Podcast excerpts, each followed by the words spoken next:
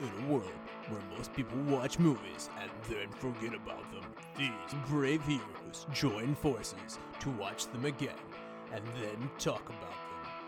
Join them in their epic journey as they go back in time, a decade and beyond, to revisit and break down films from a vast array of genres. Do these movies hold up over time? Are they classics? Find out on Retro Movie Roundtable. Starring your hosts, Brian Fry, Chad Robinson, Dustin Melbardis, Lizzie Haynes, and Russell Guest. Coming now the headphones in your ears. Welcome, all you lords, ladies, and knights, to the Retro Movie Roundtable. Welcome to the show where we watch movies and then talk about them. I'm your host, Russell Guest. Coming to you from the Steel City of Pittsburgh, Pennsylvania, is my good friend and co-host, Mr. Chad Robinson. How you doing, sir? I'm doing great. Feeling up to some heisting tonight. All right. Well, from deep in the heart of Texas, Mr. Dustin Melbardis is going to be joining us here. Good evening, chaps. Ready for a good bit of podcasting? That's right. There's nothing more British than somebody from Texas. So, thank you. Yippee ki eh? I feel like you're slipping into Australian there. I, I like it. I just keep going. Let's let's let's see what comes Just- of this. Just Would all you say that Australian in general is just a, a Texan British accent? Uh, There's got to be something there. that? Yeah, that Maybe. that tracks.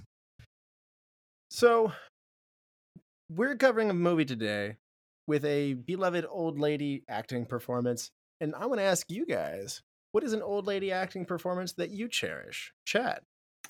Lorna Raver did Mrs. Ganush from Drag Me to Hell, which is the lady that that.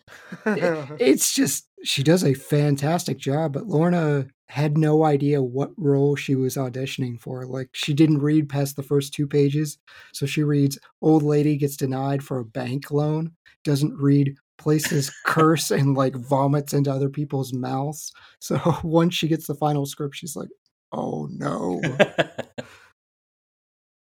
uh, that was a fun episode. Uh, Dustin, how about you? What's an old lady acting performance you love? My best old lady performance. Okay, I'm not doing that the whole episode. Uh, Gloria Foster and Mary Alice both playing the Oracle in The Matrix. Uh, it's the character probably that drives me more. It's my fandom of the franchise, and I would say it's it's Gloria Foster's uh, the, the first Matrix from '99. That's the one that we all wish it could be forever. Of course, you know things don't happen that way sometimes, but uh, that's that's my favorite performance. It's not an old lady performance. It's a like a sage performance, and uh, that's that's what I was looking for here with this question. All right, and I'm going to go with Ellen Albertini Dow. She is in The Wedding Singer. So she's the foul mouthed, uh, surprisingly out of nowhere, foul mouthed uh, old lady who also hands Adam Sandler meatballs for payments for piano lessons. So j- everything she does is hilarious. So, She is funny. what's the last movie you saw, Chad? I went to the theaters and saw Godzilla minus one, which is the best horror movie of 2023. And I will go out on a limb. It is the best movie of 2023 that I saw. It is Wow. excellent. I did not expect a giant lizard to nearly make me cry. So this They is better than the didn't- Matthew Broderick Godzilla, you're saying? Oh my goodness, yes. Yeah. When, whenever Japan gets involved with Godzilla, like Shin Godzilla is amazing, Godzilla minus one. If they made it for $15 million, it will blow your mind. The score is incredible. The story is incredible. Just, I loved it. All right, Dustin, how about you? What's the last movie you saw?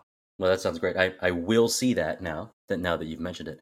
Uh, I was talking with uh, a friend of mine's family the other day, and they asked me, "Oh, so you're on a podcast, huh? What was the best movie from ten years ago?"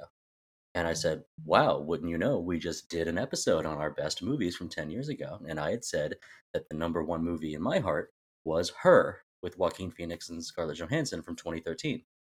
And they wanted me to talk about it. I'm like, I don't want to talk about it. I have stopped myself from rewatching it for 10 years because of how great it was. But we sat down and we watched it together, and there wasn't a dry eye in the place. It's a very moving uh, movie.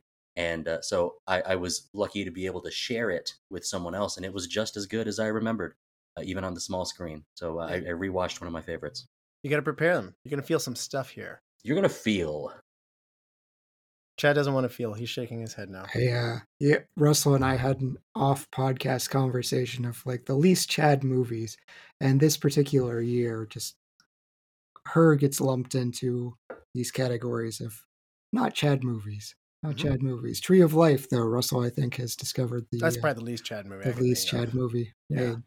Yes, All right. but I'm glad people enjoy it. Joaquin Phoenix is a treasure. The last movie I saw was Big Eyes from 2014. So that was 10 years ago for me. So doing a little bit of catch up myself here. I love Tim Burton. I like to see everything he does. This is the least Tim Burton Tim Burton movie you will see. So Oh, Amy no. Adams is in this. She's spectacular. Christopher Waltz, oh, sorry, Christoph Waltz is in this as well.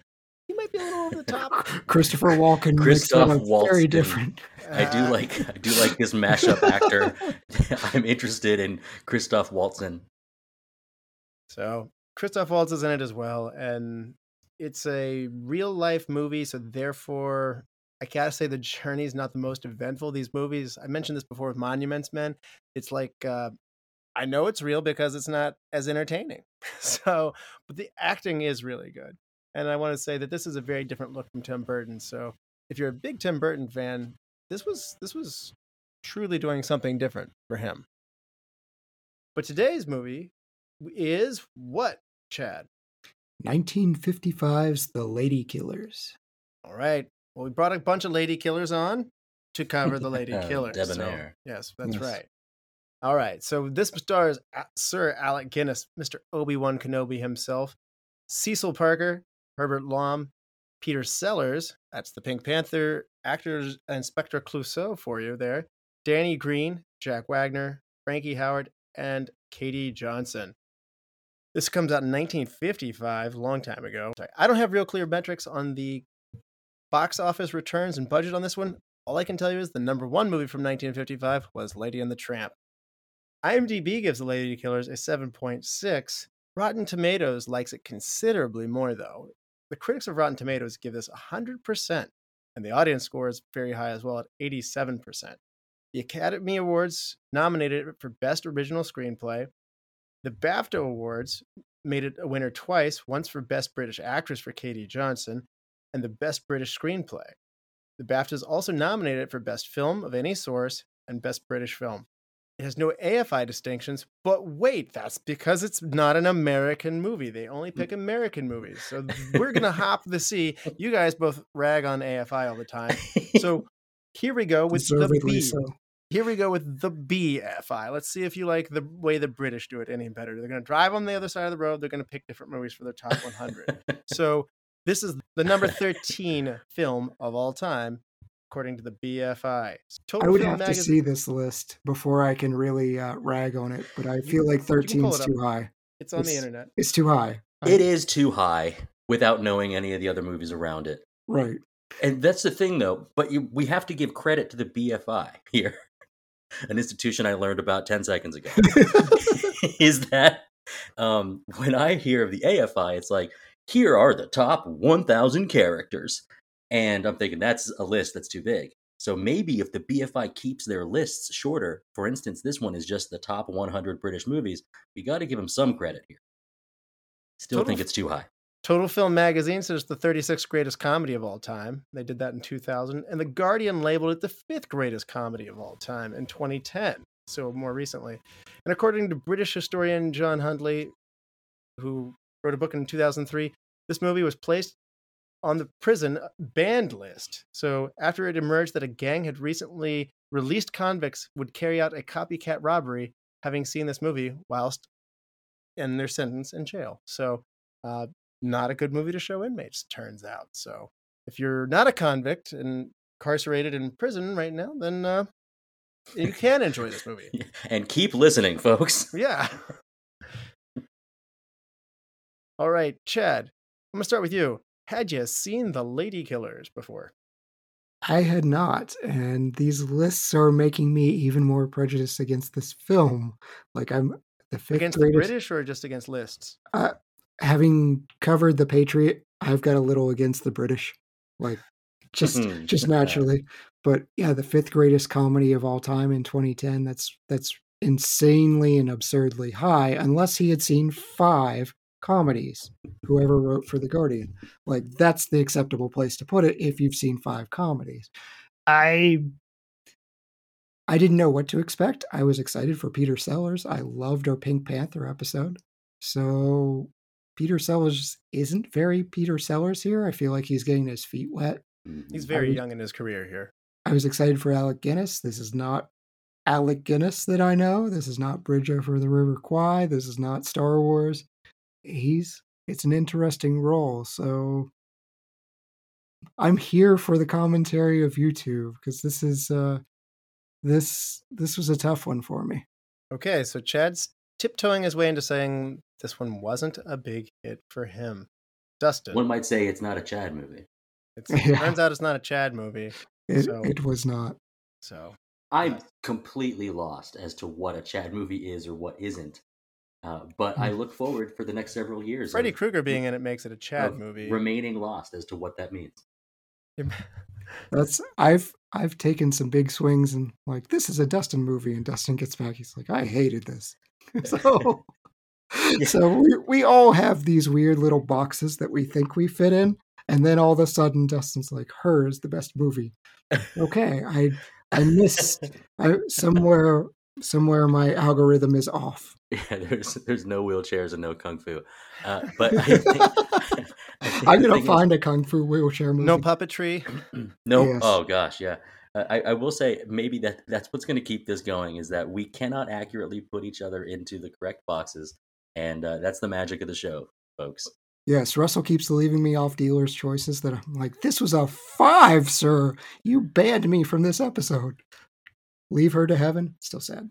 And this the the trap has been sprung. This is actually a trap episode on Russell. We're gonna we're, we're going to keep going after you for who you put on episodes.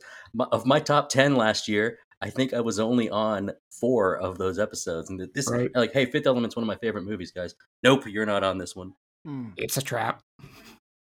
Those hurt. Those hurt. They have happened to me before too. I really wanted to do Psycho and Princess Bride. Two two that just come to my mind. So What a list. Whenever some whenever somebody whenever somebody comes up with a movie that they really like or whenever somebody else takes a movie then you really want it and you're not on it it, it does hurt you're just like want to pick another one so you with our next movie? oh, you've done that too, where you've suggested the movie that we should do from Yes. a short list because you wanted to do Russell's subtle different. manipulation of, don't you want to do this? And then when the co host picks the wrong one, he'll go to the other co host. Be like, hey, other co host, do you have strong feelings the That's other right, way? Puppet Master. We have Yes. we are tugging back on just these making strings. sure there's not discord so on an episode you're not on. We've Don't com- worry, we've no. completely derailed this. Dustin, did you had you seen this movie?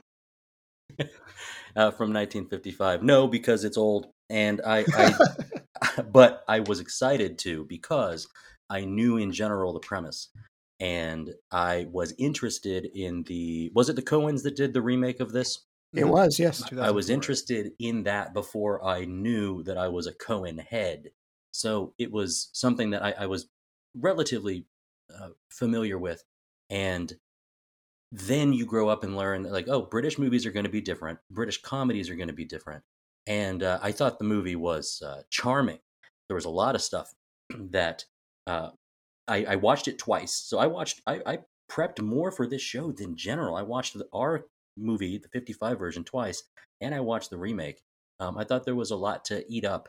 Uh, it wasn't all um, mind blowing or eye popping, but uh, just trying to bask in the subtle stuff that you see. Uh, that was something, a good movie for that kind of exercise.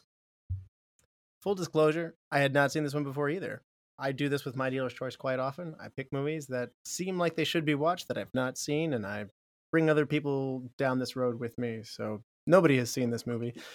I didn't know what to expect. I had seen the 2004 remake. I was not necessarily taken by it so much. I, I certainly went back and revisited it like you did dustin. I, I had to watch it again with this to have a stronger comparison between the two to freshen up on that one I did enjoy this movie. I'm not 100% sure, like Chad, that I'm as understanding of its ranking for 13th best British movie. Mm-hmm. And I think that I am still partially missing on some part of the relevance of what has this movie up so high.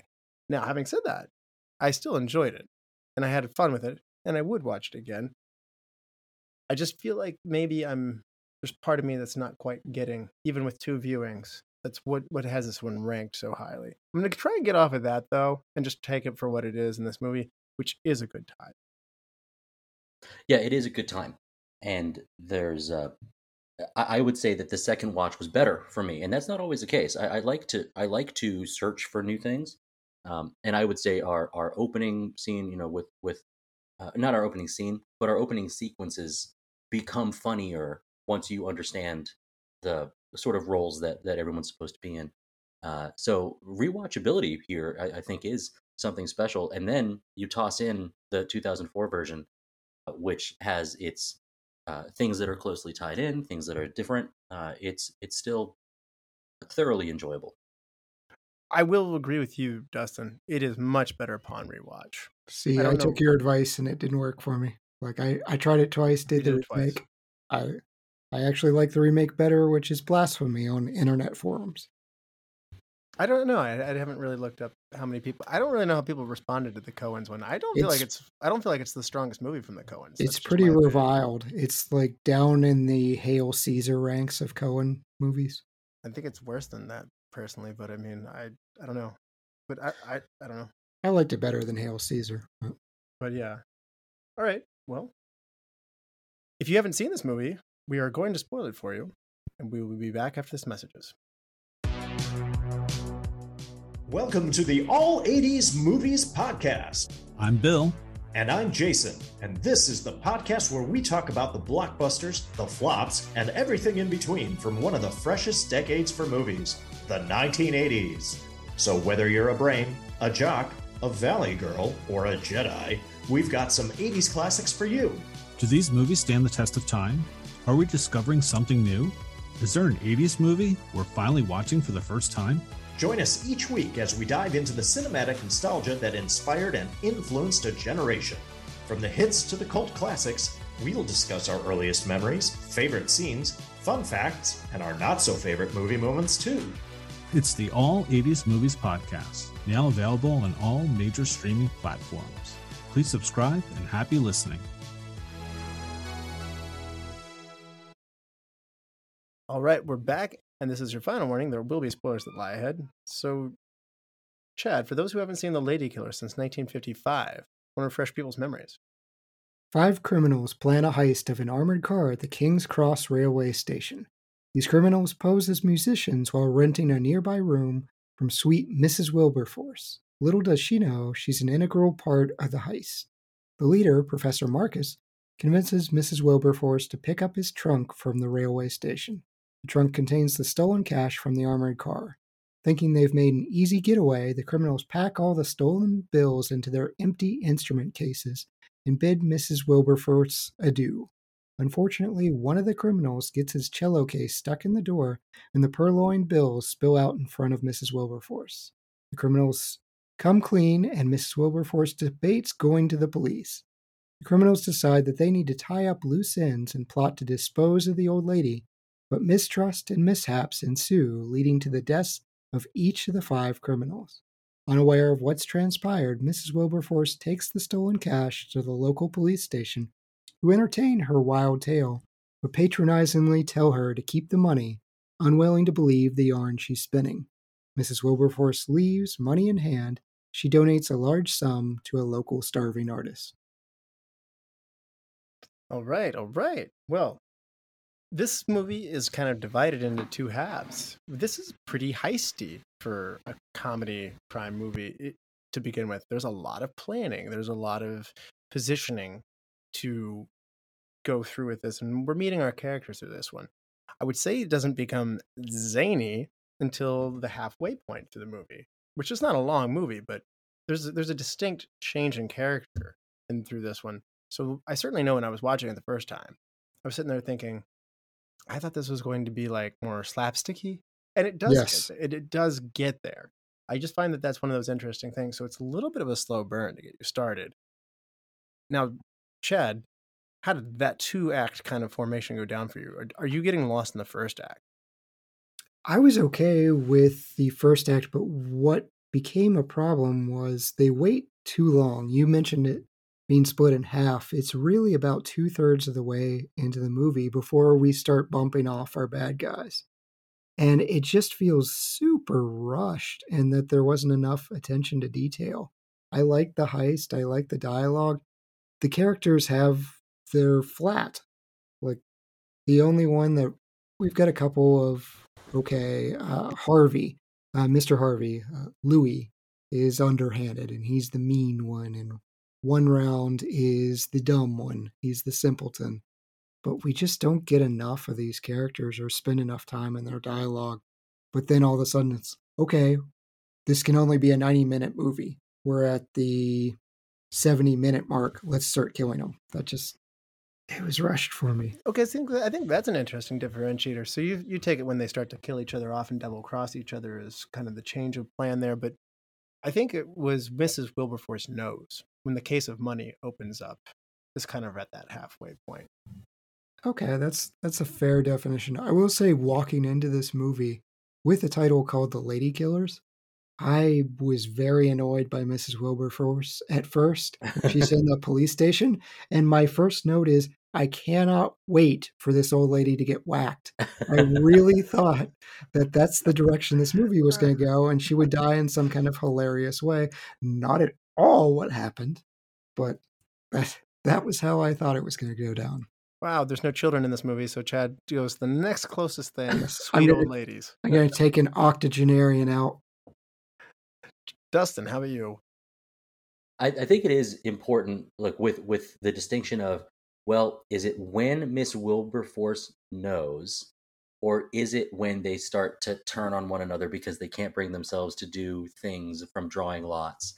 Uh, I would say that the title itself is really almost a like British humor thing, uh, or or it's the idea like this is really tongue in cheek. Is that this movie about uh, criminals stealing material goods is called the Lady Killers because gosh, everyone in the audience is just like wringing their hands, being like, "Oh, this woman!"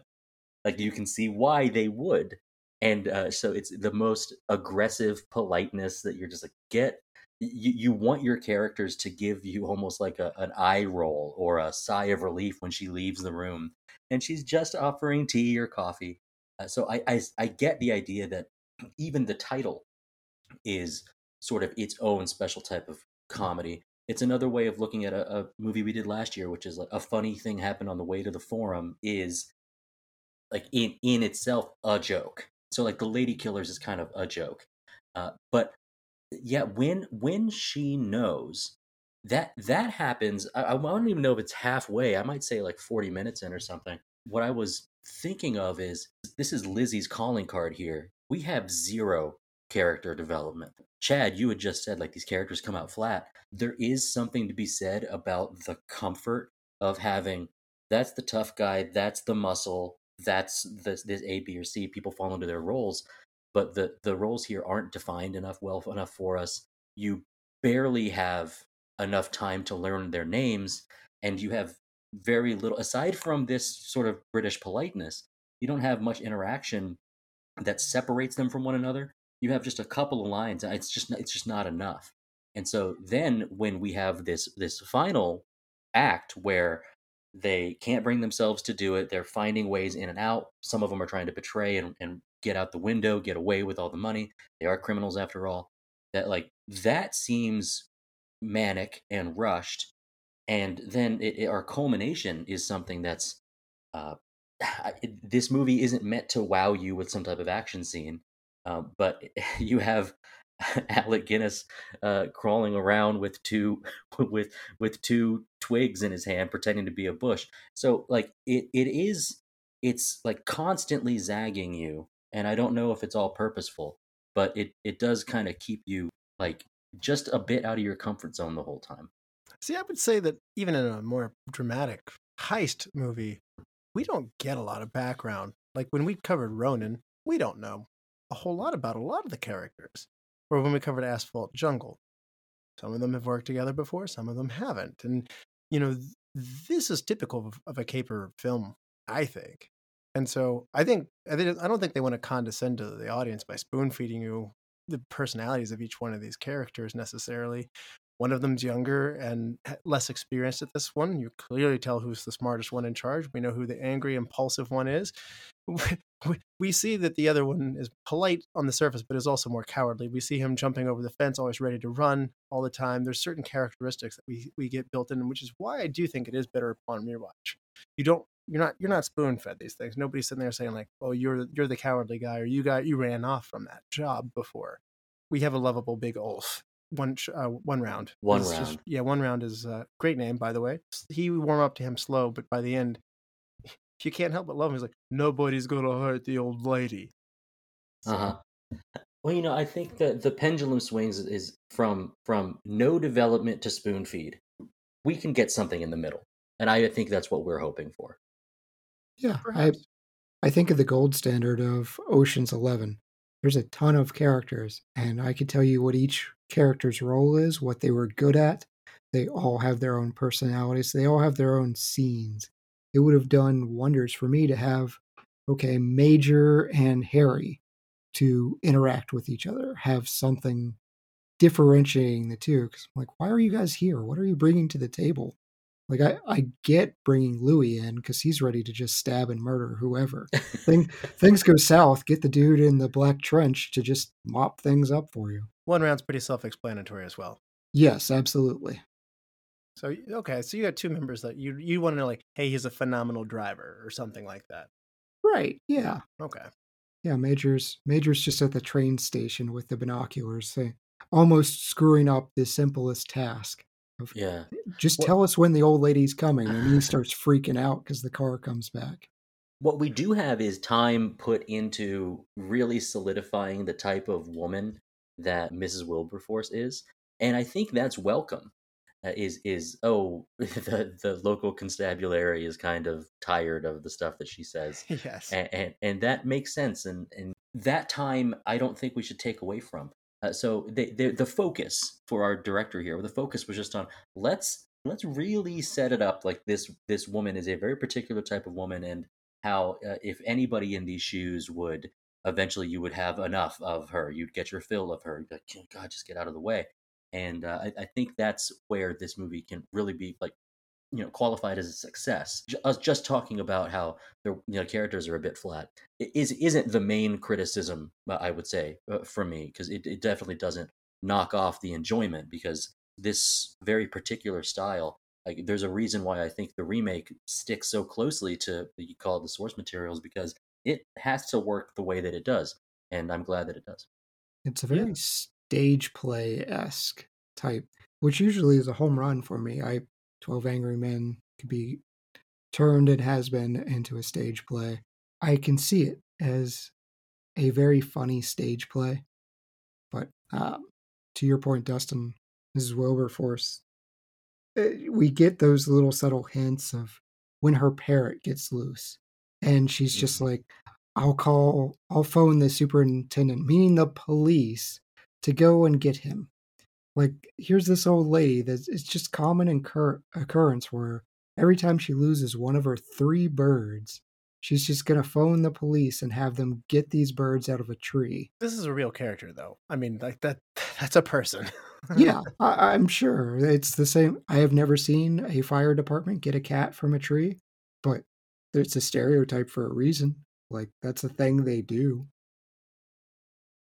I think Mrs. Wilberforce steals the show, though, to what Dustin is saying. To watch this woman unaware uh, initially of what's going on, but then to become aware and to put a massive wrench in their plans, they try to push her, and you would think it would even be wise for her to play dumb, just to let them go. It would be the safest thing to do.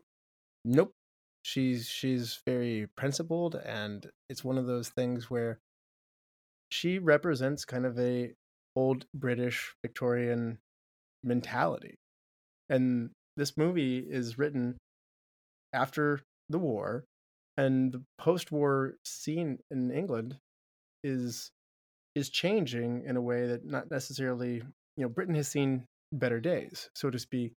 And so this is this is direct commentary on that, and so this is one of the those levels of the writing that people are praising it so heavily for.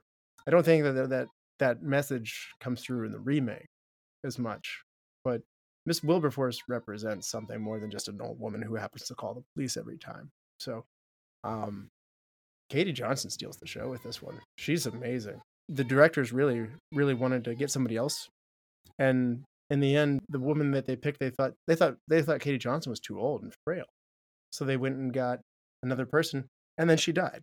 So then, Oh, Oh, so then Katie Johnson. oh my god! You just put an arrow through my heart. I know. So then Katie Johnson ends up coming back and saying, I'll put up my own money for my insurance to pay for this because I want to do this role.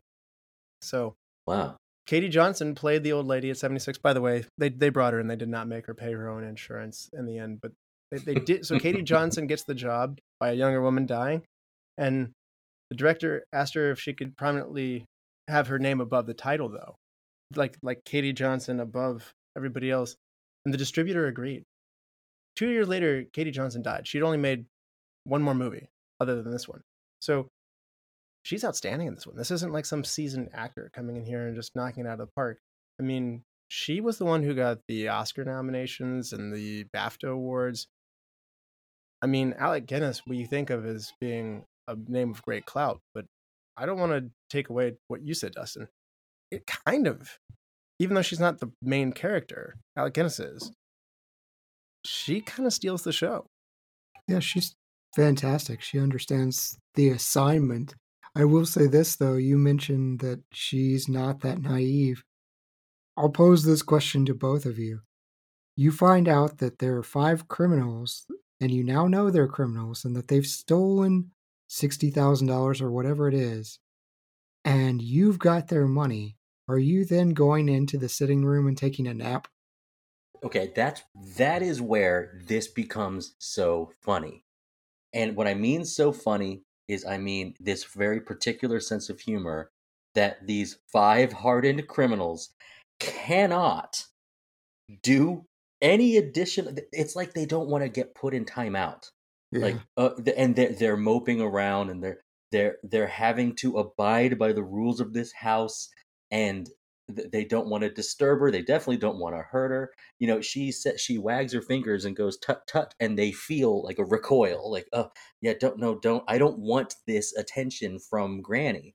And i think that's where like it, it kind of the, the joke of the name of this movie at all like the lady killers can't even touch her. And so it's that that is where this kind of unique feeling for this movie of one round obviously has this this clear affection for her. Professor marcus isn't going to do anything to kind of jeopardize the whole situation. I feel like harry robinson so peter sellers' character he can't bring himself to do anything but i also just feel like his whole character is underwritten. And then Mhm. even the hardened guy herbert lom's uh, louis he can't bring himself to there's there's the, the idea that there is this stalemate that like that like british politeness is keeping these five criminals from getting away from the like with this crime and resulting in mrs wilberforce keeping the money and nobody even kind of really realizing it that it's happening. It's such a like the phrase isn't turnabout's fair play but the, the phrase is just so like sorry what i mean to say is the, the feeling is just so so unique for a comedy that maybe if there was a bfi list for most unique comedic premises yeah maybe this does become top 10 or top 15 but it's it just is something that i don't know if i had encountered that before. That's how i know chad you kind of posed it as a question but that's what makes it so special is that is that the the, the five hardened criminals on, in this one ramshackle house that's fallen apart are bested by this little old lady Yes, I gotta say though, we're tiptoeing into what you're getting at though. Is there's a difference in American sensibility of humor and British sensibility. This is not uh, Abbott and Costello. This is not not a big, big production with lots of physical laughs and stuff like that. There is subtlety as they're lying to her, as we see things, which is why I think it's better upon rewatch. You get to absorb these things. So and I will agree with you. This is not a powerhouse performance from Peter Sellers. This is his first real film. of any consequence, as he put it. And he said, I can remember really well that I was just watching Alec Guinness, who was an idol of mine, doing everything in his rehearsals, his scenes, practicing everything. It was fascinating to me. Not only could I hope to be as good as Guinness, but just he was just an ideal of mine, like an idol, and so he was he was awestruck by where he is in this. I think he does have his moments. I think when he braves up to try and steal the money for himself, things are getting. I think things are peaking out and just going on all cylinders at that point. So I, I do think early though, to your point, Chad, he is lost in the shuffle the most of any of them, and perhaps it's because he's the youngest. Do you like the eccentric performance that Alec Guinness puts on here? He has fake teeth, which it took me a while to pick up on that. Like some of us kept going, like that doesn't feel like Alec Guinness to me, and I had a hard time figuring it out. It's just like when I would watch Rat Race and John Cleese had these teeth that were really white and large and oversized, and it, you know it doesn't hit you right away. Just like something seems off about you, John Cleese, and that was it. So once again, we've got this gnarly looking hair hanging down. He's got, you know, he's very disheveled looking. Tom Hanks's character in the Lady Killers in the American version does something very different with him. Turns him into Colonel Sanders types type character, which it's fun to watch uh, Hanks do, but that movie struggles from not having enough around Hanks to bounce off of necessarily. It's like somebody going to play racquetball, but there's no walls to play racquetball up against. So yeah, he's he's very hammy, and everything else around him yeah. isn't. It's yeah, yeah. It's, uh, it's like going out to play racquetball on a golf course. Is what I would put it. Like uh, Hanks was Hanks was good, but I just didn't feel like the movie worked for his parameters. Did you like Guinness here? I mean, like you said, this is a very different Guinness performance. He doesn't actually like his Obi Wan Kenobi performance or his movie work that much in Star Wars, so he'd rather you remember him for this. Yeah, I didn't recognize him to start off with, and it was the teeth. He just everything about him looked off and he just the image of Alec Guinness for me is just this very, very put together, handsome man. And Professor Marcus, he looks untrustworthy. Yes. He that dude darkens your door, you're not renting a room to him. You don't trust that he plays any kind of instrument. We get that she's having a hard time renting this house out. Yeah, she only has two rentable rooms, and one of them's a sitting room because He's it, got three crazy loud parrots. it had The been house is bombed. hilariously crooked, by the way. Yeah, Like the the pictures don't hang on the wall correctly. yeah, because she describes it as uh, ever since the war. So the bombing of London shifted the settlement of her house, and that's pretty intense. She also men- makes mention of the previous monarch or something like that, the previous ruler, and everyone's confused to tell her sh- she's been around since yeah. Elizabeth the First. Yeah, yeah. At her twenty first birthday is when the last queen died. The Alec Guinness like performance, I think we do have to owe a lot of it to the prop teeth and his hair. Uh, when I said I said out loud, or I was I was driving today, and I was like, man, Brad Dourif has some competition for the slimiest character on screen Oh, worm tongue. because this this guy this this the professor Marcus is and it's part of the way like this almost sickening honeyed type of of speech coming from him as well is is sickening and alluring like you want to watch this sort of slick guy he is manipulative he's supposed to be this mastermind but he's also kind of put in his place with his position there's a, a bunch of times when I, I thought to myself, like, is this Alec Guinness? Exactly like what you said, Chad. I'm like, gosh, this doesn't look like him. It, it almost looks like, uh, and and he's so pale in in the color tone of this movie, and probably just in real life. But uh, the combination with the the he's washed out, you know, is is how that would be described, and then his his wardrobe kind of makes him. He's he's not meant to be the style of I'm not going to say foppish or powdered the way that maybe Tom Hanks's character was, but he somehow has convinced these other criminals that he should be the, the leader of this and put this together. And then you, you even as we as we go throughout, he, he does uh, kind of get the better of his showdown with Louis. That that particular point when he's like kicking that ladder and he is kind of contortioned into the bottom of that bridge or that retaining wall, whatever it is and it, it's almost like clownish comical uh, not slapsticky like we mentioned before, but it's just like this. The culmination of this movie has him just getting bonked in the head. Uh, So there, there's a lot that I think is is just. I mentioned it before, where you just kind of get zagged. Even just his appearance uh, is is zagging for me, and so uh, the the the performance from it, uh, I, I think it is like his dialogue too was written with sort of poetic flourish, which I, I really like. I liked that from Hanks's version as well. But just, just his on-screen presence is a, a bit unsettling. Oddly enough, he would channel Alastair Sim performances, and Alastair Sim kind of would use these oversized teeth and stuff like that. So it, much of his portrayal here, it's funny. He just said, "Surely this this is for somebody else." He found himself taking after somebody else's performance in this one, so he's channeling it in here. I'm not that familiar with the overall work of Alastair Sim, so to me, it's Alec. It's all Alec Guinness's bag of tricks to me. So When we're all saying it doesn't seem like Alec Guinness, so he did a good job. Yeah, that's a good point. Falcon in his autobiography, Peter, uh, wrote Peter Sellers had much of the same level of insecurities on this one too. I gotta say, certainly not Alec Guinness. His performance doesn't show it. I could maybe believe that Sellers is a little jittery in his performance here. That may come across. It's hard to tell because character is jittery. His character is uncertain. So, I mean, maybe that's playing to your strengths. You don't know what you're doing. Let's give you a character that's young and doesn't know what they're doing. Just lean into that a little more. Like, hey, go have him get a different tool instead of the crowbar for the armored car. Like, have him get some ridiculous tool and somebody just say, no, this is what you need. Like, they're training him. Well, he did the voice for the bird too, by the way. Peter Sellers did. So Did he? yes, and if you catch it at one point, it goes Alec Guinness. I didn't. I didn't. No, I didn't catch that. Richard Attenborough, Mr. Hammond from Jurassic Park, was considered for the role of Harry. For Peter, so Peter Sellers got that role. That's so long ago; it's hard to picture Hammond doing that. So Mhm. I have a hard time connecting old old versions of actors with young versions of them sometimes.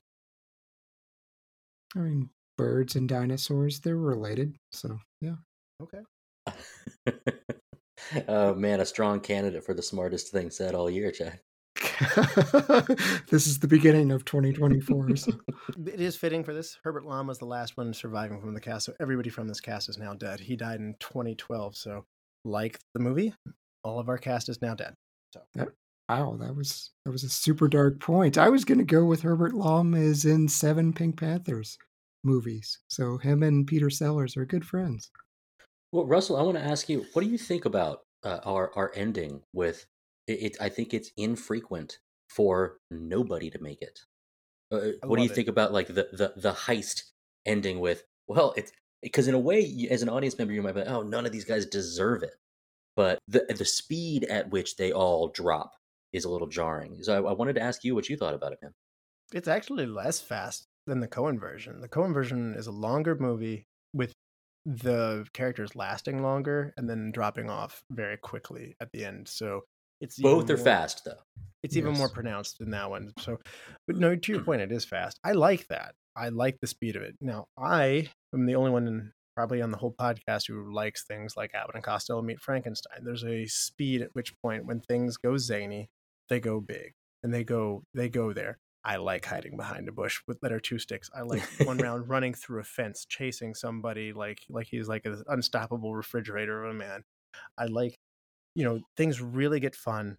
We lose a character off the roof, and he comes downstairs and and Professor Marcus is like, "Where's the major?"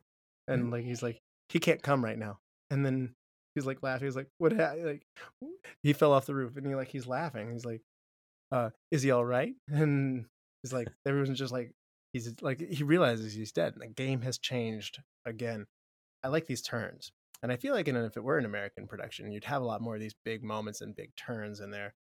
I, again, there's there's more subtlety here, so there's a there's an adjustment for me. It's like driving on a different kind of road with a different kind of car. I'm learning to appreciate it, but this isn't my home base. I wish they'd leaned into the comedy more, and I think I just want to make this movie something it's absolutely not willing to do. Dustin sort of nailed it without saying the word. It's absurdist humor, and that's not what I'm going for. I I would have wanted more slapstick. So you have Yes. Louis chase Major out onto the roof, mm-hmm. and say a bird gets loose or something. Major falls off the roof of his own slipping, like banana peel, whatever. You, Right. you could make that funny, and then it becomes, oh, to your point, it's a completely different ball game now. There's more money to go around, but we don't get that. We get the cutaway of Harvey killing him, and that's that's our shot. And it's just a very strange tone for me. And the movie isn't above it because we have a scene where we have uh, the guy, you know, selling uh, fruit out of the back of his cart, where the horse is chomping on it, and, and that scene is uh, slapsticky, and we literally have a guy slipping on fruit. So the movie isn't above it.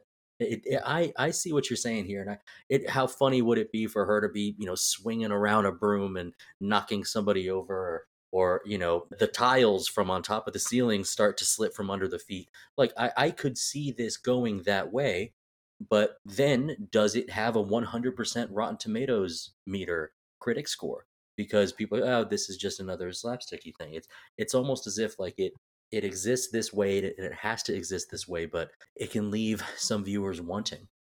The Ealing Studios had like a, which is this is a Ealing Studios production, and they had a series of comedies, and this one was dark. This is a dark mm-hmm. comedy when you really think about it. Like the, the characters are dying; they're not savory characters. They're duking it out over each other. And again, you have this image of Victorian England with this older woman here, but I mean, everything else that's going around her, the atmosphere, everything around her is crumbling. And uh, that's what this movie is saying. The values of England are coming down. I think it's that intelligence that you're talking about, Dustin. That's why this is ranked so high. And it's one of those things where I didn't live in England at this time. I haven't lived in England at Yeah, all. me neither. And so there's a part of this that I will admit I'm only getting a piece of that message through here. Even as I read it, I don't understand the full power of that. So just in the same way that somebody might not from America not, might not get how strongly patriotic you might feel when you watch The Patriot. Well, that's one of those things where They didn't We- have a coach teaching biology that puts the Patriot on for three days at the end of the semester to be like, all right, we're gonna watch Yes, this thank- movie. Thank you. So, I mean, it's one of those things where my context might not be there to fully appreciate that. But I do think you're right, Dustin. I think it's a smarter written comedy than many. I like slapstick humor, so I'm I'm I'm somewhat like Chad. Well, and I think we also have we have some like running jokes that aren't gags. You know, she forgets her umbrella. I think four times in the movie, And doesn't like it. and she doesn't like yeah. And th- then we have the the parrots. I guess there is a kind of a big, loud and accompanied with music slapsticky scene where they're chasing after the parrot, and I think one round gets stuck in a chair. Yes. and, and that's where you know it's it's almost as if the filmmakers are teasing us which uh, would you like a little more of this too bad we're actually going to go back into the subtle dark comedy instead and then you know combine that with the squawking birds and the horse running through the the streets it, it, it is I, i'll go back to just saying it, it's unique in how it, it feels Yeah, and I think I think the screenplay is a lot of what people do champion about it. I mean, it's interesting. William Rose, the guy who wrote this, and director Alexander Mackendrick, they quarreled violently during the production. Rose stormed off, leaving the screenplay when it wasn't even quite quite done yet. Mackendrick brought in like a television comedy writer to help finish writing it out, and he provided the finishing touches. But Rose did later say that Mackendrick did handle this, you know, while handled more lavishly, was done well. Like he was pleased with the product in the end when once cooler heads prevailed. So obviously he won several awards for the screenplay, but it's just one of those interesting things. Alexander Mackendrick had a book on filmmaking, and he said the fable, though, going back to the intelligence, the Lady Killer, in his own words, the director said, The Lady Killers is a comic and ironic joke about the condition of post war England. After the war, countries going through a, kind of quite typically British, but nevertheless historically fundamental revolution. Few people were prepared to face up to it. The great days of the English Empire were gone forever, and British society was shattered with the same kind of conflicts appearing in many other countries impoverished, disillusionment, upper class, brutalizing the working class, juvenile delinquency running amok, the mods and the rockers in flux, threatening the stability of the national character. And no one at that time put this into perspective better than Bill Rose. And they spelled it out like this The major played seized by Cecil Parker as a con man and is a caricature of the decadent military ruling class. One round, Danny Green is the olfish representative of the British masses who are being pushed into this. Harry Sellers is the spy and is the work is a representative of the worthless younger generation that can't be counted on. And Louis, played by Herbert Lom, is a dangerously unassimilated foreigner brought into this. So they are a complete cartoon of the British corruption of the time, and a tiny figure of Mrs. Wilberforce was the 19th century idealist who called for the abolition of slavery and is plainly just as much diminished in her own role in the society. Her little cul-de-sac house, her shabby, cluttered memories of these days where the British Navy ruled the world, and captains gallantly stride across the bridge of the ship, and her own house is structurally now unsound. So it does help to read the director's breakdown of that. None of this is coming across to me when I'm Russell, necessarily. I want to thank you for reading that to us, and I want hopefully our audience liked hearing to it. I liked school. I liked English class. I liked learning about stuff, and I was one of those guys that was like, "Well, I liked this story, and thank you, good English teachers, for telling me what it means." I think I like it less. I think the Lady Killers I like less eh, learning that the director was trying to have things represent the different parts and casts of the British post-war uh, world. Right. That doesn't matter to me at all. Maybe British schools are are more keen in on that, which is why they rank this as their 13th greatest film ever. I don't need any of it. I mean, I'm glad that you said it because I can see now using just certain phrases that the director himself used that like, oh, okay, that it makes some sense.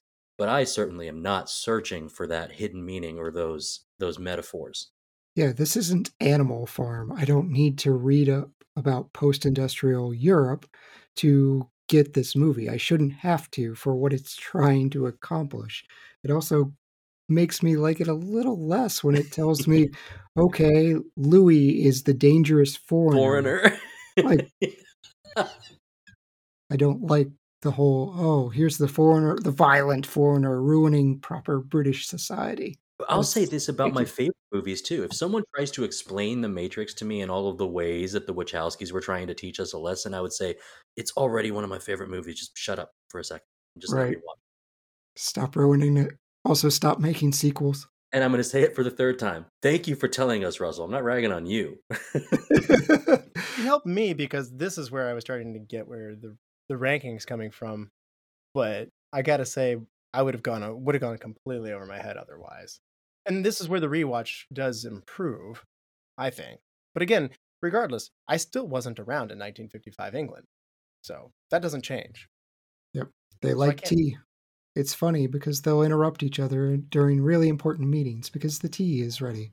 And Right. she's like banging on the pipes with the hammer, the little mallet, mm-hmm. to get the water running.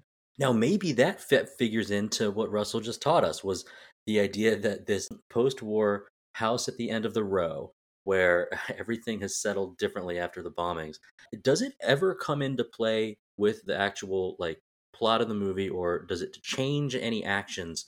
You know how she like bangs on the walls to like get her pipes going. Mhm. Yeah. Now, is that mainly just very good set dressing, or or is it unneeded for later on? in the show? I don't think it affects anything that happens in the movie. It No, doesn't, and I really wanted it to be a Chekhov's gun. too. Yes. Come on, let her bonk someone with this hammer. I just really liked, I mean, how bad the house was. I, I wish we had gotten more things. Maybe this is just the architect in me, but I thought the fact that the pictures were didn't hang straight were very funny. I would have thought it would have been funny had somebody put something round down or something on wheels down, oh, and they thought it was behind them, and then they look behind them and it's not there anymore. Yeah. That would have made me very happy. Like like if Peter Sellers put an orange on the table and then it wasn't there a second ago later, or something like small things that aren't the main joke happening in the background about how crappy this house is yeah. would would make me very happy. We Uh, completely abandoned that entire joke. Like we get Not really, introduced the to this house. Very easily, and it leads to one of their deaths. The fence is just absolutely like run Yeah, through, like- rotted. Like, it's paper. I mean, it's, I'm not sure it's totally gone, Chad, but it leaves the picture for quite some time. But they they physically leave the house to do the heist and all that stuff in the middle of the movie. Which we don't actually get a lot of. I, I think I think I was left a little wanting as to what the of what the super plan was. Really, I liked it. I thought it was way better than the remake version where they're like tunneling to like a casino. I thought I thought this change of hands of the bag, the fact that they actually drew Mrs. Wilberforce into the actual plan and used her as part of this, and Yeah. in theory could tell her like you're culpable, you're part of this, you're an accessory to this. I really like that. that I so I think there, there's two things, which is I will compare, I will use this movie and compare it to movies. I won't compare it to the remake exclusively. okay, Is, uh, I've been spoiled with incredible heist movies for the last 70 years. that's So, so this one, I'm just like, oh, what is this great plan with, with the attention to detail that we do get and that we could get? I, I just, I felt as if like where our time is being used, like could it have been something that like drew a little bit more attention? Could we have lost the whole three separate people getting bothered by Mrs. Miss Wilberforce in the middle of the day? I don't know. It's it's hard to say like what I would have wanted instead. I think where we've come in terms of planning and heist movies, uh, not just in, in movies but all all media, is that uh, maybe I was just I'm wanting something that this had more laid groundwork for rather than been the epitome of. it does speak to the absolute incompetence of the police force. Like the old lady friends bring in that newspaper that says clearly 60,000 stolen from whatever bank or railway. And then she goes to the police with this exact number that was in the headline saying they stole it from the exact location. And the police are like, yeah, yeah, crazy old lady, get out of here. Like, you don't even want to ask a question. I think that incompetence is funny and probably not even that far fetched. So. I, I think it's funny too. I, I I like how she has a bit of fear when she learns, like, okay, this has happened. That she's talking with just a night watchman who comes to the door, and she start she starts kind of rattling off some phrases like, "Oh well, you know, I'm not going to invite you in without a search Right. warrant. A search warrant, madam? Why would I have that?" Uh, that was a, a great little exchange that she's about to give up the goat by trying to be too careful because she had been a very particular type of character all movie, and then she lets the new info change her. I, I thought that was great. I, I, you would think someone like her was unchangeable, that she's just set in her ways at seventy six or whatever, however old she is in the movie. So uh, th- that was a that was a cute little scene of immediately thinking she's got all this heat on her, and then also thinking about like the use of the terms, like oh I and I carried the lolly, like this Right. is all stuff that like I, I mentioned very early that like this movie is charming, and and that really bolsters that idea. Yeah. Did you catch with the picture of the naval husband that she was looking at? Yes. Yeah. Well, it is actually Alec Guinness who plays a naval officer who goes down with his ship in another movie. So, a little bit of meta referential humor there. Yeah, wow, meta from seventy years ago. I love it. I know. I know. That's really fun. Another thing that I thought was interesting Alexander Mackendrick doesn't actually have a very successful career after this. Ealing Studios was sold off that year, cutting him loose as a freelance director, something he wasn't prepared to do. And it, uh, he was spoiled there, he said. With all the logistical and financial troubles off his shoulders, he could just create and do the direction, which is what he really had to do. And the reason that he discovered himself as being much happier. And so he ended up going into teaching. So he doesn't have a chance to really follow this up. He only does four more movies after this, and they're quite spaced out. So 57, then all the way to 63 before he comes back to do a, a, second one after this one. So kind of sad that Ealing Studios, uh, which from what I'm reading, is one of those things where if you like this or if you like these kinds of comedies, it's a special moment in time when these were here. Some other ones are part of the Ealing Studios comedies, such as The Man in the White Suit and Kind Hearts and Coronets. That I did not necessarily recognize, but that is what A Gentleman's Guide to Love and Murder, the stage musical, is based on. That is hilarious. And that also has Alec Guinness in it. And I have to admit, I don't know if we want to take this ride again at some point, but that has piqued my interest for sure. Enjoy your ride, Dustin. I'll be banned. I'll You're take doing- it. Uh, It's the only way I'll ever watch it is uh, via recommendation. By the way, uh, the that Copenhagen tunnel being so so much a part of this with the trains and the King's Cross station there was just I really like the setting of this little rickety house next to the tracks. It's not really actually that close. There are real houses in the area, but the exterior of Mrs. Wilberforce's house is just a set built in front of a blank wall, and the exterior scenes are shot on Argyle Street, about three quarters of a mile south of that. So they stitched together beautifully well. I don't sense that it's a set because the house is supposed to be so rickety and crappy, and I really like that personally. And the look of this all worked for me. I like the dingy cloudiness that that characterization that London brings because it does bring that tone to that dreary post-war Britain does come through, even if I didn't live through it. Yeah, I will notice that there are some outdoor scenes though that like it's it's it's it's almost like painted background or I mean it's not like early green screen, but it's like oh and there's also some ADR inside the house that was surprising, but it was acceptable to me. It didn't take me out of anything. I was just like, oh, okay, like this is it almost seemed like this is a no budget movie because it, it did feel like this this place like existed. I also really like uh, our our beginning and our end of our movie. We have a kind of a zoom in from top, then we have a zoom out from bottom, kind of to bookend this. And there's this lovely, almost glass harmonica style chiming score to intro the movie and outro the movie. It's not used any time in the movie itself. It's just in and out, and it, it's almost as if like this was part of a larger serial of let's like take your you know post-war British characterization. It was almost like here's just one story of many. But there were some subtle touches about what you see on screen and what you hear on screen that kept me in this sort of zone, in this aura, this feel for this time period. And you know, I don't have to mimic what you said. Like, yeah, I didn't live through it either, but you get you get an idea of what that's like, and and it does feel cloudy and dark and I even thought that came into the interior of the home. I read at one point like it was a bit of a blunder that they used a lot of the set was reused pieces that were used from black and white films that they uh, were using this stuff again in a rather more colorful palette. I'll be honest with you, it, it all seemed to work to me. So I, you know, the house interiors to me just convey that same dreariness. I, I, I like the character of the house so much. It also is it cramped. Th- these men aren't small so and so they're having to kind of duck into and out of these doorways. And I think we've all been in our aunt or uncle's house or somebody in your family's house where it's like if you were to look at it like from a like 2020's perspective, you'd be like, that is really showing its age. And so you've been in places where, like, oh, this is a, a very short hallway with a banister that only has three rungs on it. That house is built uh, very much like the burrow seems. Yeah, I think that the wardrobe's another one of those things that I really like.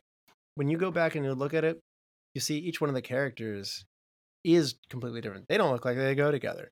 And that's kind of true in this. They accentuate one round's large size by getting these clothes that visibly seem kind of small for him. Like his his, his arms kind of stick out the bottom of the sleeves a lot, etc.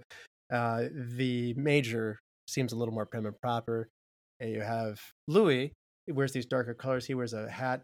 I read that he wore a hat more than other people because he had a, his head shaved bald because he was doing the uh, Yul Brynner role of the King and I on stage on stage yes. at the time. So he he's the King of Siam. Yeah. Yes. Yeah. Or cetera, the original et cetera, one, etc. I love that you go to Yul Brynner for that. I think a lot of people go to Yul Brynner for that. I, I was going to say, really? That's, yeah. That's, that's, the main. That's the main guy who does it, right? I Chad doesn't like my assessment of that. I mean, he's he's the original. You got to go with Lom for King of Siam. Okay, all right. And Katie Johnson's perfect. Like the little hat, the little yes. old lady things, and I mean, nothing's better than her coming with that little tea tray. She appears like she's go getting ready for church services every day, and that's just very cute and sweet. I love all the old ladies coming in the house right as this has been uncovered. Oh yeah, yeah, that's a great scene with all of her friends. Of okay, we're gonna have to kill two, and then they just keep piling in the door like the worst clown car ever. and and it, and when they are forced when they're forced to go into the room that they're all having tea, like there, there's yes. a cup and saucer forced into their hand. Uh, here's a little, here's a little uh, crumpet or whatever, and it's like th- this is the part that she cared about more. Now remember, these are my friends for so long. I've known them forever. Not the sixty thousand pounds. Right. like what's more important is my friends are coming over, and you are going to be well behaved. That's British British it. properness. You know what? The more we're talking about this, I'm starting to appreciate. I, again, you have to put yourself in the frame of mind. Like it's just a different type of humor that I don't ingest as often, and I'm starting to appreciate these things as we're talking about it more and more. That that prim proper Britishness is a very funny thing. There's a different sensibility to it, and it is not as slapsticky as what I'm used to, and certainly what Chad is calling for more of. And I think you could have a very funny movie doing that. And I even crossed my mind, it, being British, just done a little bit later. What would this movie have been like had the Pythons been ex- executing this uh, this heist? You you stole my entire recast from our superlatives. but, but yes, when we talk about unsatisfactory endings, Monty Python and the Holy Grail has to be up there. It's a very British thing to do. None of them get the Nobody Grail. makes it. Yes. Yeah, right, right. So they do their own thing, but I, I found myself sitting there going like, this movie would be pretty fun. Cleese would definitely be great. They would all be great in this. Yes. It almost makes you think that the Ladykillers could be a perennially remade movie with a different group. Like, let's just think of what about Broken Lizard uh, Mm. doing this as well? Now, I'm, I'm not going to go with like Lonely Island, but it's something where like this idea unchanged. I mean, we know how frequently like a Christmas Carol is done, just with different cast of characters. With the Ladykillers, like keeping it in its form with just uh, different takes on how to present these characters or what's the little twist. We learned with the 2004, eh, they're actually going to tunnel from the basement as opposed to plan a heist somewhere else, uh, including her or not. It, it, it does kind of fit, like, because it's a special story that you could redo it again and it would feel different. And those who had seen the originals would then, I think your experience is bolstered. Uh, like I said, this is very infrequent for me to watch our subject movie more than once and then to watch a second movie as part of the preparation. But it You are a felt right Coen for this. Nobody bent your arm on that one. no, you didn't have to. I do love that idea. Like every comedian ha- has their own version of the aristocrats Right? joke. So- yeah. Just let all these comedy teams ham it up. I'm all for Broken Lizard. Get some Team Ramrod. yeah. Like that's that's great. I doesn't have to be perennial, but yeah, I I would ex- appreciate every five ten years somebody else does something absolute. Well, Monty Python now Right, for something completely different. The Ladykillers. Yeah, yeah, yeah, yeah. I'd love that. I, I really like this idea. I mean, I do think this could be remade again, and I don't think it would be bad. So yeah, I, I'm I'm in favor of it. I mean, I, I think I've, I'm a little hard on the Coens one. I, I maintain Katie Johnson is so good in this. You know, that's where the other movie missed its mark so much. The grandmother character. is oh, I so loved her. she's so strong she intimidates everybody else physically she slaps one of them around physically like and she's like like cutting him off not letting him finish their sounds like tom hanks is afraid of her and there's this wrath and like you know there's this big strong kind of personality that comes with her i think the little tiny old lady just simply holding her manners she has no physical advantage whatsoever in this situation i find that this is so much more enjoyable You know what? It's it's it's the power of British manners is greater than physical force or strong personality. You know, it brings me back to uh, you you ask a public opinion poll as to people walking around in the streets, and then our American police force strapped with guns. You compare that to you know this was gosh 15 years ago. You compare that to our British cities where you've got British bobbies with just nightsticks at the time, and you ask public opinion who's more respected. It's not the ones with the guns it's the ones with the nightstick. that, So it- that is a good point It, it's the idea that like that is the presence that's keeping them in check, not getting slapped around. I- Instead, it's uh, and and I I actually you know and I am a Coen Brothers fan, and I do like the 2004 version. I like how different it is, but you you are absolutely right. She's got more of a almost terrifying presence. yeah No, But- I mean that's it's the cultures. yes, yes. Sorry, any thoughts on the music here? I mean, they revisit that minuet quite a bit. I thought that was it's a fun kind of waiting room esque minuet. It's comedic when they're when she's listening to it. It's comedic when the when the birds are getting into it. It does seem like it's too good. Uh, the I assure you, we are amateur. Yeah, exactly. He's thought through of everything. How have you not gotten a vinyl recording of some high school ensemble like struggling with this as opposed to something that's first rate. And then of Right. course she she draws more attention. It draws you more attention. You know, you're you're almost better to be bad. The subtleties of the cello, like she'd never heard before. Yeah, she does use some terms. You know, she says, uh, Your performance of that Andante section was maybe the most passionate I'd heard. Or she says something, Oh, your performance of the pizzicato. You know, th- Yeah. these are things that certainly for those characters is going above their heads. Oh, I Uh, know. It's great. yeah. Like they didn't realize that they stepped in it like this woman knows what she's talking about and I don't. And that is really funny to see them struggle with that. Especially one round. Like I just picked it up. Picked it up. Yeah, exactly. oh man. You guys ready to hand out some superlatives? Righto. Righto, sir. Dustin, who's your MVP? Katie Johnson. I don't. I don't know if there was uh, any other tipped hand there. She knocks it out of the park as that type of character, a unique type of character to best our five criminals. Everything around the writing of the character is great, and I don't know anything else she's ever been in, but uh, she knocks it out of the park. Well done. Yeah. I mean, Chad, how about you? MVP. Same here. Even though I was really looking forward to her getting whacked very early on, she grew on me. So I grew to like her quite a bit.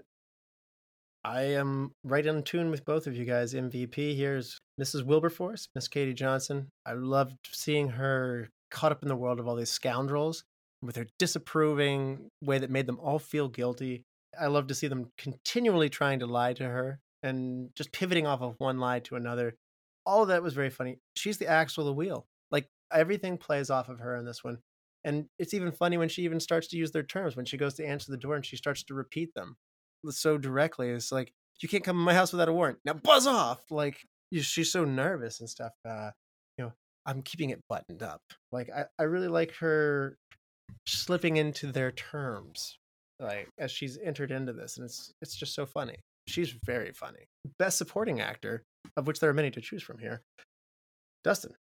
I'm gonna go with. It was kind of difficult, actually. I I would have gone Alec Guinness because I consider Katie Johnson our star, That's but I. I I I think Cecil Parker as uh, Major Courtney only because he has so much interaction with her specifically. So it's almost like he got the benefit of interacting with Katie Johnson. But I'm not exactly sure why his does stand out. But his character, he he is the one that draws the first short lot, I believe. Yes. And I think as an audience, you're thinking, oh, he's the one that would be worst to pick it. Maybe that he gets that benefit. But uh, yeah, we're going to go with Cecil Parker. Okay, absolutely. And Chad, how about you? Best supporting. I'm a San Antonio Spurs fan, so I have to pick Danny Green. I love it, dude. I'm so glad you mentioned that. I almost did it at the top of the show. There's like three people that will get that joke, but uh, he plays one round. Uh, the character's really simple, but he's so sweet and protective of Mrs. Wilberforce, and I really like that for his personality trait. This gentle giant. Got a good three point game to go with that cello playing there. Yes. Yeah, you nailed it. That's my pick too. Danny Green is so great. His physical acting is great. I love it when his cello gets stuck in the door with the strap and you know, he just kind of tugs at it a little bit, like looks back helplessly. He plays dim-witted so well. In the American version, there's another equivalent of him called Lump, and he's too stupid to be funny. Like Yes. he's, Yes. he ends up becoming a throwaway character because he's so stupid. Danny Green gets all of the things that makes you like him. You like him immediately. He's the most likable guy of all these scoundrels. He doesn't have a lot. Of course, he's fallen into this. You know, I mean, he's easily manipulated, but at the end of the day, he also has the most morals of any of them. So he's the one who says, "We're not killing this old woman. You know, nobody's to do that." And that's a really nice twist of what. Again, this movie starts to pick up all these twists at the end. And I know you said it's too fast, Dustin, but I like that pace. But I like the frenetic pace of like the Marx Brothers and Abbott and Costello, etc. These I like comedy happening very quickly and pivoting in a very chaotic way. That's working for me. Hidden Gem, tighter cast here in terms of that, but Dustin. Well, it is the police and the annoyed superintendent in general. Just the idea that this helps us understand who Ms. Wilberforce is. And I I said, I said on the show, I was really wanting a little like off-screen, like eye roll, or just just the idea of people being exasperated for having to deal with the prim and proper. And we know that that's how our police would feel too. Like, oh, God, here she comes again. So I, I thought that was that was well done, and it, it- maybe it doesn't fit into underappreciated because I think we all appreciate it. That's fair. like a Yeah. Laurie and Fry sketch. Hugh Laurie and Stephen Fry of old woman comes in talking about spaceships. Yes, ma'am. Yes. Chad, hidden gem. We've talked a lot about parrots, so this is truly going to be a hidden gem. It's the cockatoo. And the cockatoo does a little dance to Boccherini's minuet. That is incredible. I enjoyed it. Nobody's picking the trains. I, I, I, the trains are great in this at the end. So, but I have to pick the house. I, I've talked about it a lot already. I, I love the crookedness, the skewed nature of it, the character that it, it brings into this, and uh, of course the the photograph of Alec Guinness from another Ealing Studios picture in there, the Kind Hearts and Coronets picture of him in the naval officer suit. I was just there's so many things hitting the pipes with the mallet. The house is great. Recast. If you could recast somebody and put somebody in their place, who would it be, Dustin? It took me forever to try to figure out who 50s British actors were. It but hard. then then I was given an out, which is that one of the characters is foreign. So we're going to go with Peter Lorre as Louis. Uh, they actually Mm, already look alike. I like that. So that's Okay. that's I I think that he could bring a maybe a little more of a of a of an interesting menace to that character. Nice. Chad, recast. We talked about mine because I started this with Eric Idle, who plays uh, Robin in Monty Python's Holy Grail. I liked him in for Peter Sellers. I thought he'd be funnier, but then I'm thinking, you know what? I think I just want to bring in the entire Python crew here. Get Graham Chapman, John Cleese, Terry Gilliam, Michael Palin, Eric Idle, all of them, and just let them go ham on this film. Do you have a one to one insertion for them? It was Eric Idle for Peter Sellers. Now the ages don't match, but Yes, but who would you use for the other ones? Like, where would you use Graham Chapman, for instance? Would that be the major? No, I think I'm going to stick Graham Chapman in the professor role. I actually went Cleese for my recast, which is why I'm saying that. But for Alec Guinness's role, I think John Oh. Cleese would, would would kill it in that. Cleese is so tall, I think I'm sticking him as one round. I think it'd be funny for him to just be to play. He usually plays these hyper intelligent characters. I just want him to play a very simple character. He's a good makeup artist away from being Lurch. Like it, you could make that work. He's massive. I like the idea of uh, Michael Palin doing the Peter Sellers role. Okay. Yeah, he would work too. All of them are great. I mean, you could. You don't have anybody interchange. large enough to really be a one round. I guess you have to recruit a football player or something like that to to do that part. But yeah, Who are you recasting, Russell? Oh, re- uh, uh, Alec Alec Guinness with John Cleese would be my pick. Okay. I, I I got on a similar line of thinking as you, Chad. Could we get Richard Kiel in there for one round? Oh, yeah, Jaws. Yes. yeah. yeah. I will never object to sticking Jaws in literally anything.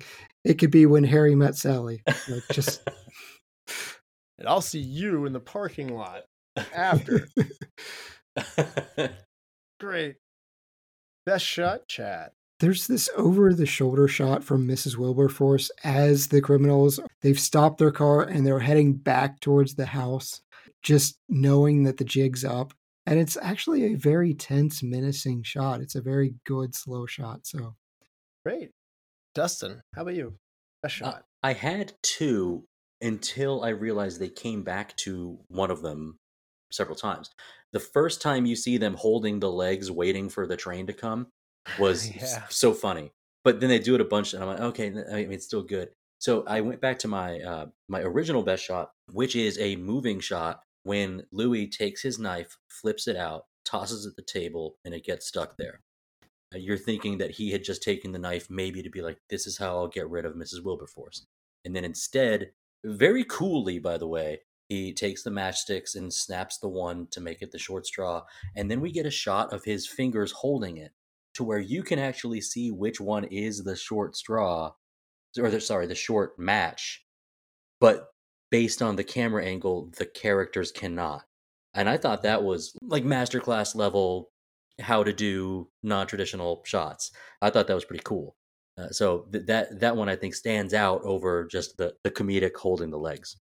That's good. Yeah. And by the way, the Coen's remake is a pretty movie.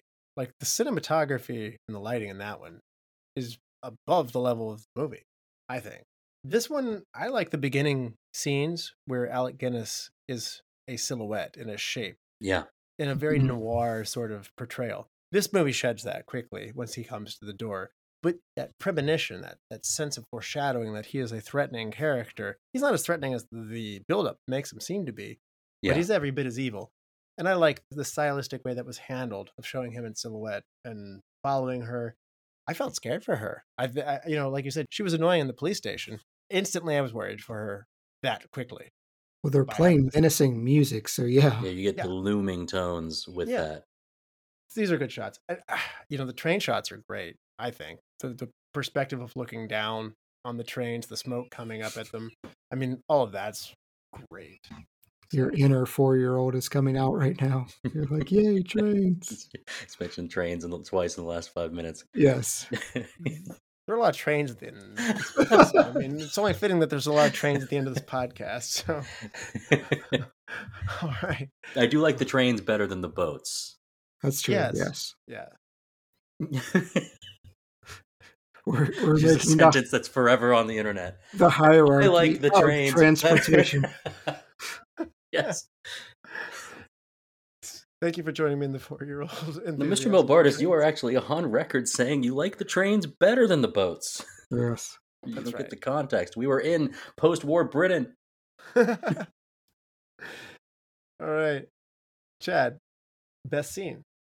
This is one of the few slapstick scenes. So the phone booth where Louis has to get in. He's trying to hear what Major's saying, and then Harry jumps in as well. There are three men in this phone booth. Alec Guinness is at the very bottom trying to hear as the other two are crowded. It's just wonderful. It is. It is good. Dustin, how about you? Best scene. That was actually my first choice, but I, I went with when the whole gaggle of ladies comes over for tea. It, it's uh, as far as like audio, our audio direction, it's a cacophony of politeness, and it's so funny. And they go in the room, they come back out, and when they go back in, the smallest lady tries to take the cello and move it like with her, and I'm I did I I laughed out loud. I'm like, this is great. And then when I thought about that happening later, because I could feel the muscles in my in my face just like smiling. It's it's so funny to think about. Like, oh, they're so excited about these musicians. I loved it. I like the one one that's hard of hearing that won't leave the hallway to vacate the room. and Yeah. She's the only one standing there with her back turned, unaware of everybody's left. And and then uh, you know Mrs. Wilberforce collects her and brings her in the room. And when once they all come back and spill in, it's the exact same thing a second time with that unaware woman. So very funny. My best scene has to be when Peter Sellers goes to steal the money. At this point, it, things are really breaking down between them. So we've already lost the major, and at this point, he tried to run off with the money. Now Peter Sellers is trying to make a getaway. And watching one round chase after him in the street, but he hasn't actually left the house yet. And then he leaves the house, and one round is like way halfway down the block, chasing after him very quickly for a big man. He moves pretty well. And then Peter Sellers is leaving, and then he sees one round is on to him, and he's like, oh, crap. And then it turns into a very hilarious chase scene between the two of them. this is great. Even talking about it makes me laugh. Best wardrobe or makeup moment, Dustin. Louis' all black ensemble, buttoned up all the time, in a suit and tie with the hat. It battens down what you already knew, which is that he's the more dangerous one. But it's also just really slick. In a lot of stuff that doesn't go together, uh, be the guy that wears black. All right, Chad. I'm Best with wardrobe or makeup moment. Yeah, I'm with Dustin. It makes him seem colder than the others, and I just love that ensemble. So my pick is going to be the British cop who comes by with the the tall, rounded British bobby. Yes. I mean, there's just something so cartoonish about it, and it's not a cartoon; it's a real person. It seems like his mustache. Uh, you- you're right, Dustin. I like your choice of picking him for a hidden gem. That that um, that ensemble is just so British, and it's it's something that's not even meant to be taken as a joke. I can't help but think that's funny. So When you said you're right, Dustin, I thought you were going to say, You're right, Dustin. Your choice of facial hair is very good because I have his mustache. Well, that's not exactly what I meant. I meant like you picked him for your hidden gem, but I mean, nice mustache too, by the way. So, uh, scarf. By the way, Scarf. the Honorable on mention Alec Guinness- scarf. The scarf, scarf on Alec Guinness was funny because it kept getting stepped on. He has this ridiculously long, absurdly long scarf and giant baggy jacket on. Alec Guinness does, and gets stepped on multiple times, and he keeps politely pulling it out without saying anything. And getting it stepped on and then getting stuck in the house again as he's trying to make his way out. Very funny. Change one thing. If you had to change one thing, and only one thing, Dustin, what would it be? Total Party Kill isn't my favorite here. I would have liked maybe one round to make it, or for for him to like forge a relationship with uh, dear old mom. No one was supposed to do her. Like I, I'd love for that to to last. Perhaps it doesn't fit. Like it doesn't fit with what this movie's supposed to be. So I don't know. It, it falls into kind of a could we have gotten more character development? I think so, but that's okay. Just because Total Party Kill isn't my favorite doesn't mean I didn't like it. It's just that that's what I would change. I would have maybe one of the people, certainly not the leader, would not be Professor Marcus, but somebody would. It like can't a, be Peter Sellers. That wouldn't be good. change of heart would have to make would have to be meaningful, and so I, I would like to know how that could go, but I, I like it in its form. Louis getting a conscience and turning the money in would be another way to go with that. That'd be cool. You know, like saying like, "Look, you've killed everybody here. Don't kill me too. I'm going to turn the money in." So, or, yeah, or or maybe uh, you know they were dumping all the bodies uh, into onto the train, but maybe like somebody wakes up in the wheelbarrow. You know, they, they hadn't actually been done in, and maybe that would be Claude. You know, the major. There, there's a bunch of ways it could have gone. I like I like all of these sound good. Uh, this movie goes all the way dark, so Dustin wants a, a hair less dark. What about you, Chad? What's what's one thing? I know you're having a harder time with this movie. What only one thing will you change? I also want less darkness in my comedy because this is supposed to be a comedy, right? So we we talked about it. I want the deaths to be funnier. I think I feel less mm. bad seeing them. Talked about Major slipping off the roof. The roof is should be slanted or something or missing shingles. It's a dilapidated house. Slip off the roof. Harry bump his head or you know the pipe spit something out. I don't I don't care. Just home alone this thing into their deaths. Okay. Yeah. And that's on that that's in line with what you're thinking. You would we would like more of that slapstick injected into here as well. I want a little more planning humor between the thieves. I, I think that British humor does do well with dialogue heavy, driven heavy moments. So I would think them debating about how this should be done and perhaps challenging the professor a little bit here and there might be good. And you see how smart he is and as as he's doing this, but I just think that there's more humor to be mined in the planning stages. And I think, and I alluded to this a little bit, I think the first half of the movie is a tad dry of laughs. It helps once you've seen it a second time and you know that they're the deception and you know where it's all going. It helps. And once you know the characters a little better, I still think that there's more deliberate laughs to be placed in the planning phase, and that would help this movie. That would help define out the personality. So yeah, I'm I'm for it. All right. Best quote, Dustin. Based on the premise that one of the parrots' name is General Gordon, uh, is I'm not chasing any parrot. I don't care if he's a field marshal. Chad, best quote. Marcus, when he's just exhausted after the second death, he just goes, "Get the wheelbarrow." yeah, that's good. That's good. Mine's the Professor Marcus line too. It was a great plan, except for the human element. So many plans fail to take into account the human element. Mrs. Wilberforce will always be with us. The whole army couldn't take her out. There were only five of us, and even with 50, 60, or even a whole orchestra. So I he's as he's becoming unhinged, I like this this moment in Professor Marcus's performance. So I do like Louise. There's just something about old ladies. I can't stand them.